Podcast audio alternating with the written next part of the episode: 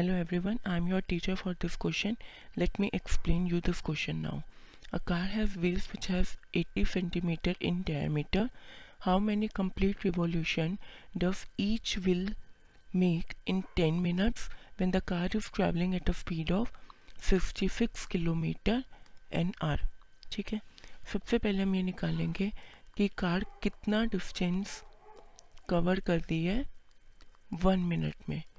1 minute में वो कितना डिस्टेंस कवर करेगी. 66 उसकी स्पीड है, किलोमीटर पर आवर में है, तो हम इसे सेंटीमीटर और मिनट में कन्वर्ट करेंगे. तो मल्टीप्लिकेशन फैक्टर से मल्टीप्लाई किया अपॉन में 60, तो ये हो जाएगा मेरा 11,000 सेंटीमीटर. अब मैं निकालूंगी सर्कमफ्रेंस.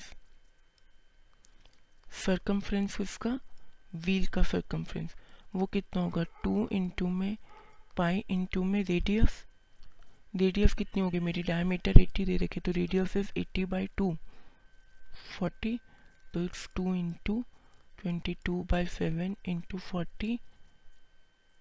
इसका मतलब ये कितना आ गया मेरे पास 1760/7 सेंटीमीटर. ये आ गया मेरा सर्कमफ्रेंस. अब मैं निकालूंगी कि 1 मिनट में कितने रिवॉल्यूशन है. Number of revolution in 1 minute. अब मेरे पास सर्कमफ्रेंस है और डिस्टेंस कवर्ड है कि कितना है. इन दोनों को मैं डिवाइड कर दूंगी तो मेरे पास नंबर ऑफ रिवॉल्यूशन आ जाएंगे.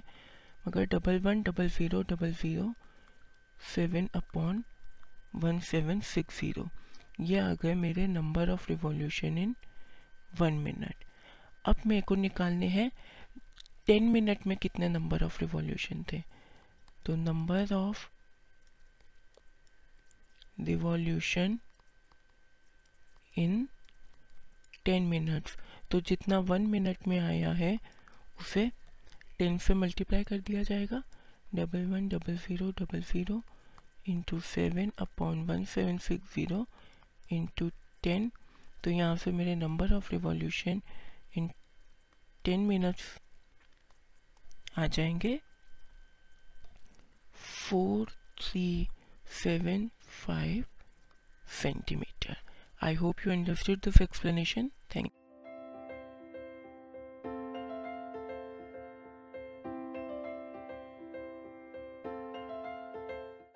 This podcast is brought to you by hub hopper and Shiksha Abhiyan. अगर आपको ये पॉडकास्ट पसंद आया तो प्लीज़ लाइक, शेयर और सब्सक्राइब करें और वीडियो क्लासेस के लिए शिक्षा अभियान के YouTube चैनल पर जाएं.